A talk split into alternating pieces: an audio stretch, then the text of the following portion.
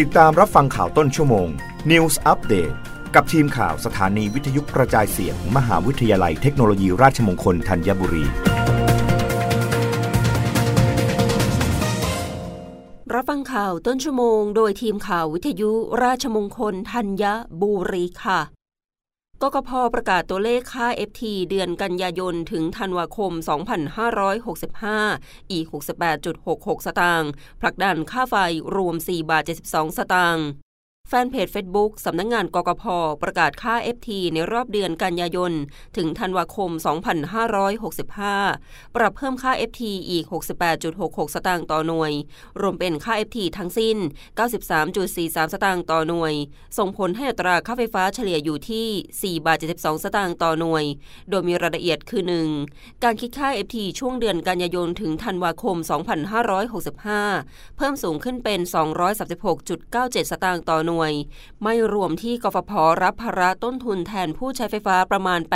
83,010 ล้านบาท 2. การบรรเทาผลกระทบต่อประชาชน กกพปรับเพิ่มค่า FT เพียง 68.66 สตางค์ต่อหน่วย รวมเป็นค่า FT ทั้งสิ้น 93.43 สตางค์ต่อหน่วย การขึ้นค่า FT ในช่วงปี 2565 ถึง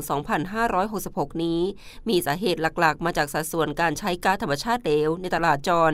หรือสปอต LNG ที่เพิ่มสูงขึ้นเพื่อทดแทนก๊าซธรรมชาติในอ่าวไทยและพม่า ที่มีปริมาณลดลงอย่างมีนัยสำคัญ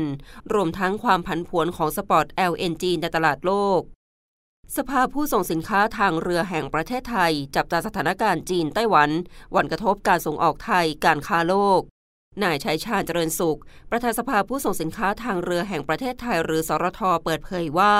ต้องจับตาสถานการณ์ระหว่างจีนและไต้หวันอย่างใกล้ชิด ว่าเหตุการณ์จะยุติเมื่อใด เพราะสถานการณ์ความไม่ปกติดังกล่าว ส่งผลกระทบต่อการค้าระหว่างจีนไต้หวันกับประเทศคู่ค้าอื่น ๆ เนื่องจากไต้หวันเป็นประเทศผู้ผลิตชิปเซมิคอนดักเตอร์รายสำคัญ หากเกิดผลกระทบจะมีผลต่อการค้าโลกอย่างแน่นอน ส่วนไทยนั้น เชื่อว่าจะกระทบการส่งออก เพราะสินค้าอุตสาหกรรมสำคัญอาจไม่สามารถผลิตสินค้าได้ เนื่องจากวัตถุดิบในการผลิตขาดแคลนทำให้การส่งมอบรวมถึงการผลิตล่าช้า